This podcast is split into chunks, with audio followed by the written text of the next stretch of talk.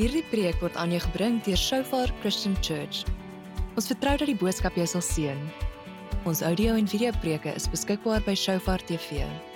Laat dit gerus af en deel dit. We will praise you in every season. Dit is vanoggend vir my 'n groot voorreg om weer tyd saam met jou te spandeer rondom die woord van God. My naam is Eugene Dolman en dit is 'n groot voorreg om deel te wees van hierdie gemeente. Miskien is jy ver oggend ver van ons af. Maar ek weet ons is naby aan mekaar deur die Gees. Dit is lekker om die woord van God te deel vanoggend. Miskien kyk jy vir die eerste keer een van ons dienste. Ek wil jou graag verwelkom en uitnooi om deel te word. Vandag se boodskap het die Here die afgelope paar weke op my hart gelê. Jy sien, die prentjie wat ek gekry het was die van 'n ambulans wat op pad is hospitaal toe. sien wanneer iemand kritiek is of in 'n ongeluk was en daardie hospitaal kry daai persoon gaan daai ambulans reguit hospitaal toe. sien die ambulans vat nie afdraai paadjies hierdie kant toe of daai kant toe nie, maar hy gaan reguit na sy eindbestemming toe. Hy is gefokus op daai eindbestemming. En vir oggend wil ek met ons gesels oor ons fokus. Ons fokus op Jesus en die wedloop wat ons hardloop. Dat ons fokus op hom as eindbestemming moet wees en as ons oorwinningskroon. Kom ons bid saam. Dankie Jesus dat ons vanoggend na U toe kan kom, Here. Here dat ons ons harte kan kom oopmaak. En ons kom vra dat die Heilige Gees met elkeen van ons sal praat. Kom breek die woord oop. Ons sê vir U dankie vir nog 'n geleentheid om saam met U te wees, Here. Om saam in die woord te lees.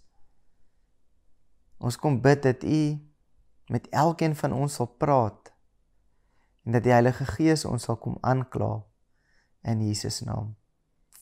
Amen. Ek wil graag vir ons vanoggend uit 1 Korintiërs 9 vanaf vers 24 tot 27 lees. Weet julle nie dat atlete wat aan 'n wedloop deelneem, wel almal hardloop, maar dat net een die prys ontvang nie? Hardloop dan so dat jy die prys kan wen. Almal wat aan die wedstryd deelneem, ontsee hulle self allerlei allerlei dinge. Hulle doen dit om 'n verganklike oorwinningskroon te verkry, maar ons 'n onverganklike. Ek hardloop dan ook soos een wat nie van sy doel onseker is nie. Ek slaan soos 'n bokser wat nie in die lug slaan nie, maar ek oefen my liggaam en bring dit onder beheer sodat ek nie ander tot die stryd oproep en self nie kwalifiseer nie. Hardloop jy nog die wedloop? Is jou oë gefokus op Jesus? Wat is jou roeping of jou doel in die wedloop van die lewe? sien elkeen van ons het 'n roeping en 'n doel. Ek dink ons moet 'n bietjie stil staan by dit. Dit is altyd goed om voorraad opname te doen. Wat is die visie wat die Here op sy hart het? En hoe skakel jy en ek daarby in. Die visie van Shofar is om nasies en generasies te bereik met die evangelie deur disippels en leiers op te rig en om kerke te plant. sien elkeen van ons het ook 'n roeping. Ons elkeen het 'n eindbestemming waarheen ons op pad is. Ons kan lank stil staan by dit. Maar dit is juis die belangrike deel is om te weet wat die rigting is waarheen ons op pad is. Waar die wenstreep is. Kom ons vra die Here om vir ons te wys as ons nie weet wat dit is nie, wat ons roeping is nie. Laat hy ons herinner Ek ervaar dat die Here ons gaan wakker maak en sy boodskap in ons harte gaan kom lê.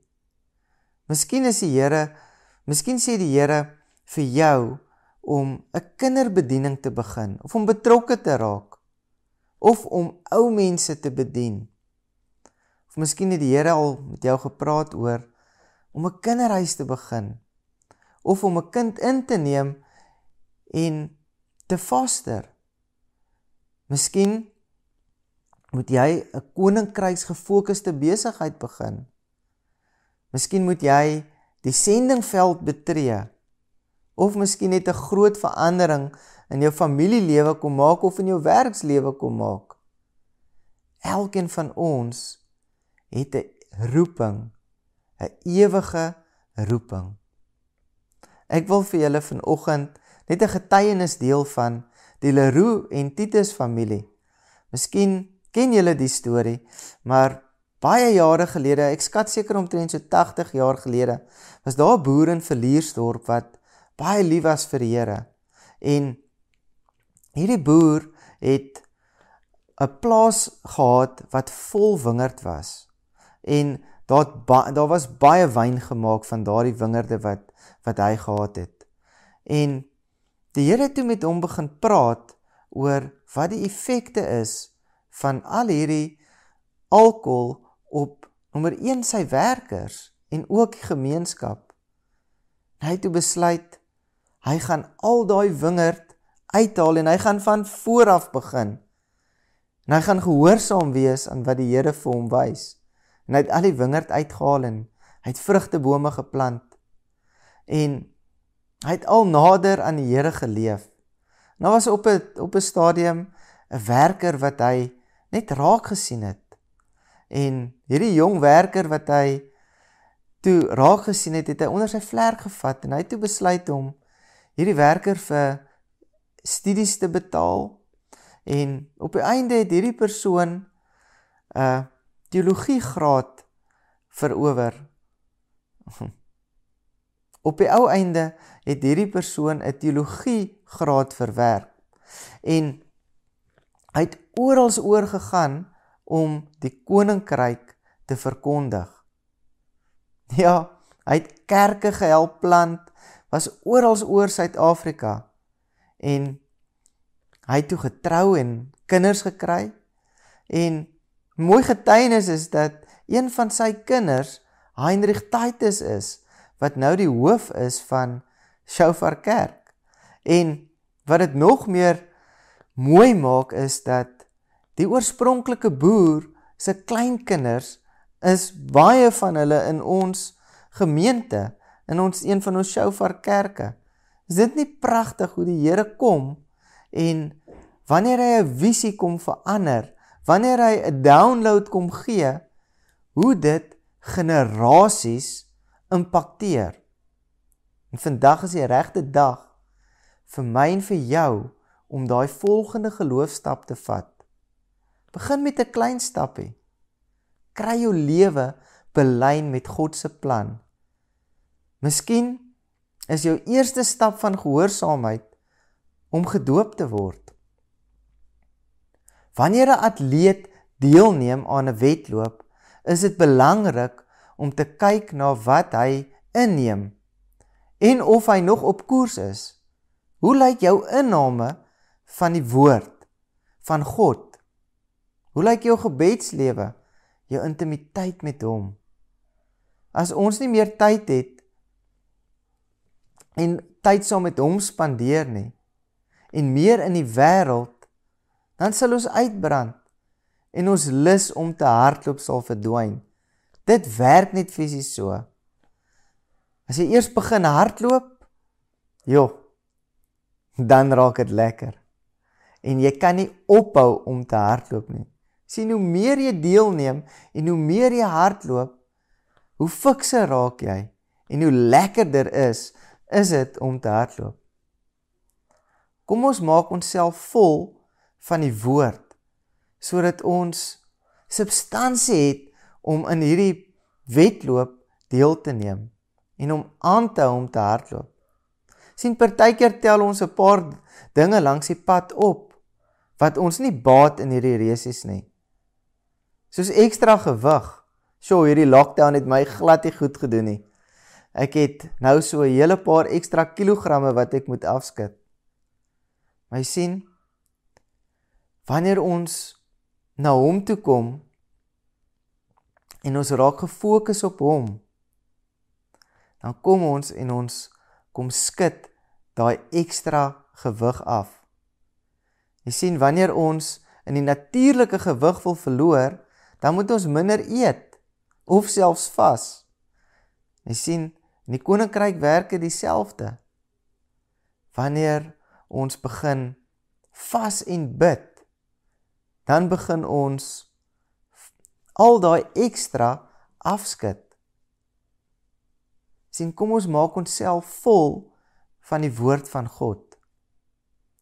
En die Here praat miskien met jou vanoggend en ek weet daar's van ons wat moet weer begin om te vas, weer begin om te bid, tyd saam met die Here te spandeer om die gejaagde lewe net bietjie stadiger te maak en terug te sit en te kyk hoe goed ons Vader is en hoe hy voorsien. Daar's party van ons wat gaan moet vroeër opstaan. En party van ons gaan moet loskom van die juk van sonde. Van ons gaan moet jammer sê, eerstens vir God en jammer vir ander mense sodat hulle ons kan vergewe.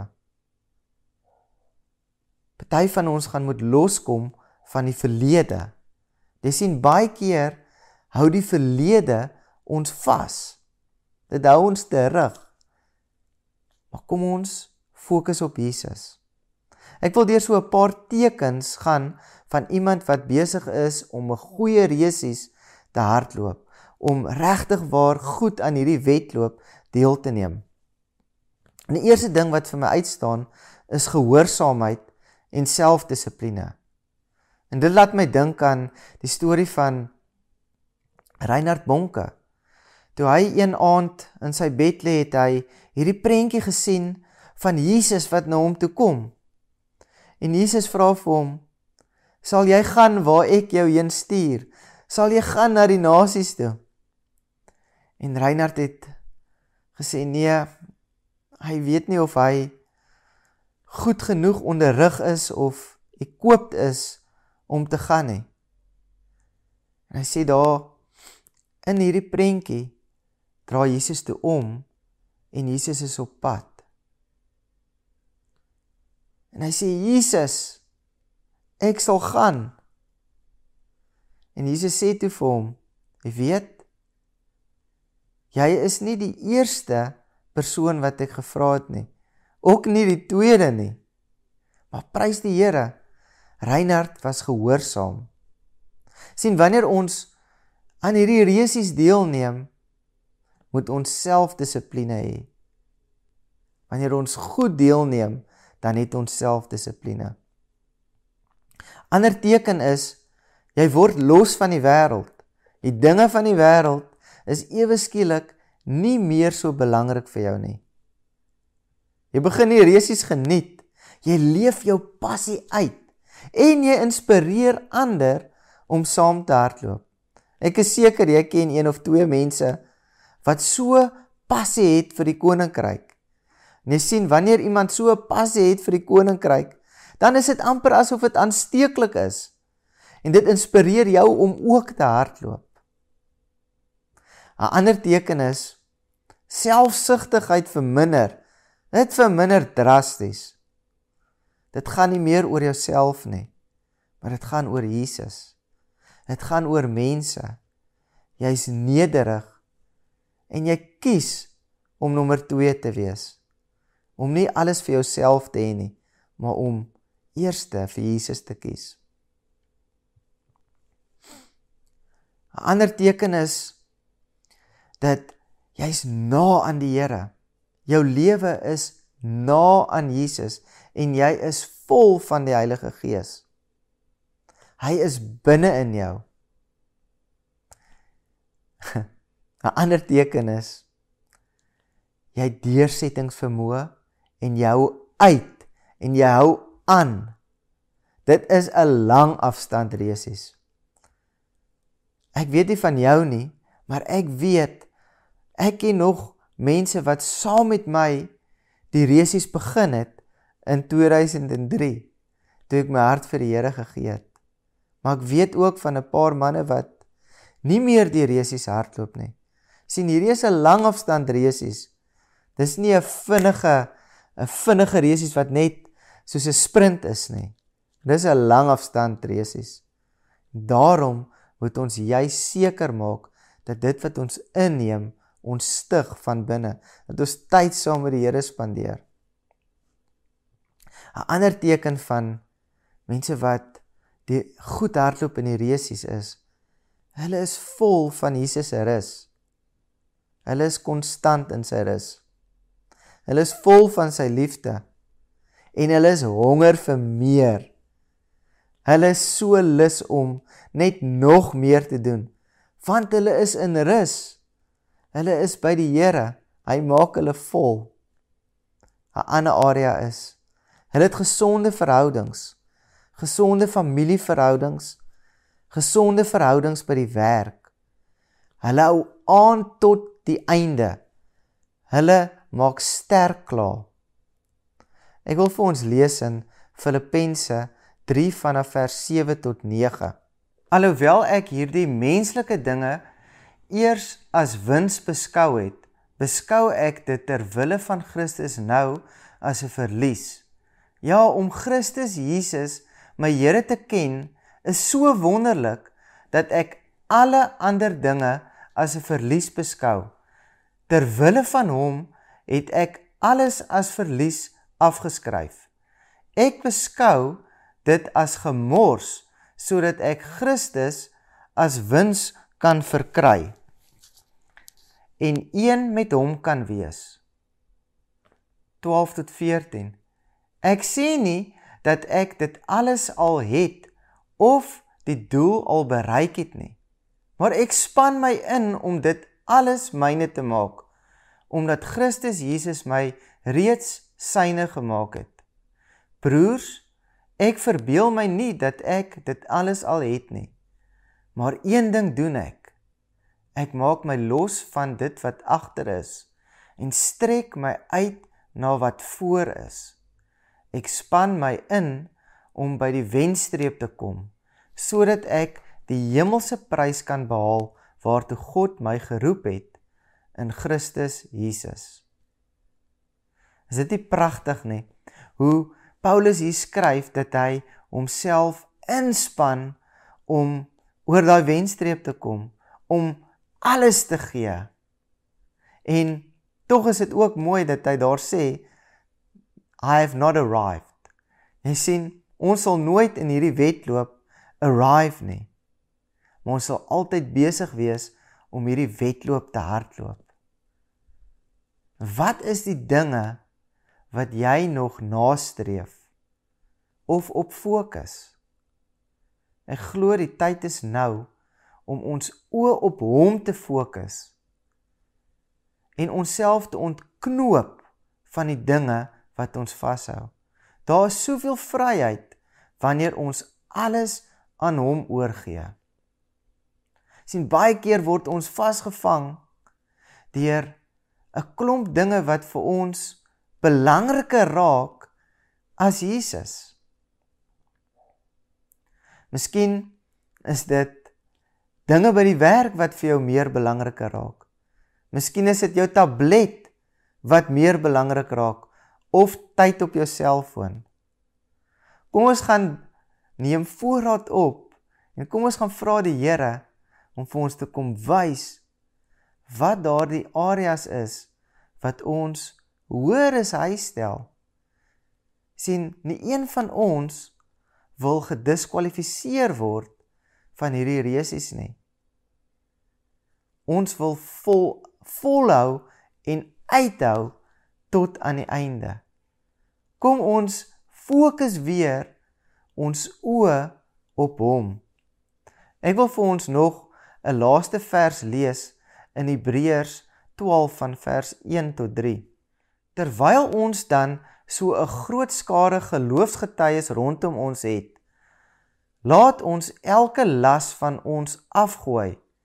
Ook die sonde wat ons so maklik verstrik en laat ons die wedloop wat vir ons voorlê met volharding hardloop. Die oog gefestig op Jesus, die begin en volëinder van die geloof. Ter wille van die vreugde wat vir hom in die vooruitsig was, het hy die kruis verduur sonder om vir die skande daarvan terug te deins en hy sit nou aan die regterrand van die troon van God hou hom voor oë wat so 'n vyhandige optrede van die sondaars teen hom verdra het. Dan sal jy nie geestelik moeg word en uitsak nie. Is dit nie pragtig nie? Dan sal ons nie moeg raak of uitsak nie. Kom ons hou ons oë gefokus op hom. En vir ek wil net die volgende uitlig wat die Heilige Gees net nou vir my kom kom wys en Miskien het jy visie verloor. Miskien weet jy nie meer of jy eers deelneem aan hierdie resies nie. Of miskien is jy net moeg. Miskien is jy vasgevang in sonde. Of miskien is dit vir jou moeilik om met die seerplekke van die verlede te deel. Miskien sukkel jy om te vergewe. Miskien is daar klomp dinge wat in jou gedagtes rondgaan op die oomblik. Maar ek wil jou uitdaag, kom sluit weer aan. Kom hardloop die resies. Kom trek nader aan Jesus. Want soos wat ons nader aan hom kom, maak hy ons vol. Gee hy vir ons krag, gee hy vir ons genade om deel te wees en deel te neem aan hierdie wedloop. Kom ek sluit vir ons af. Dankie Jesus dat ons vanoggend ons harte net voor U kan kom uitstort. Heilige Gees, U is so getrou. Elkeen wat luister vandag, Here, U is besig om met ons te praat. Ek ervaar net Here dat U groot laste vandag van skouers kom afhaal. Areas Here waar ons U gemis het. Areas waar ons vergeet het wat U ons voorgeroep het. En ek kom bid vandag dat U vir ons 'n groter mate van geloof sal gee. Dat ons nader aan U sal leef. Dat ons oë gefokus sal wees op U. Dankie Jesus. Dankie Jesus. Ons kom vra dit alles net in U naam vandag. Amen. Dankie dat jy hierna geluister het. Ons preek is beskikbaar by Shofar TV. Besoek www.shofaronline.tv om dit af te laai. You are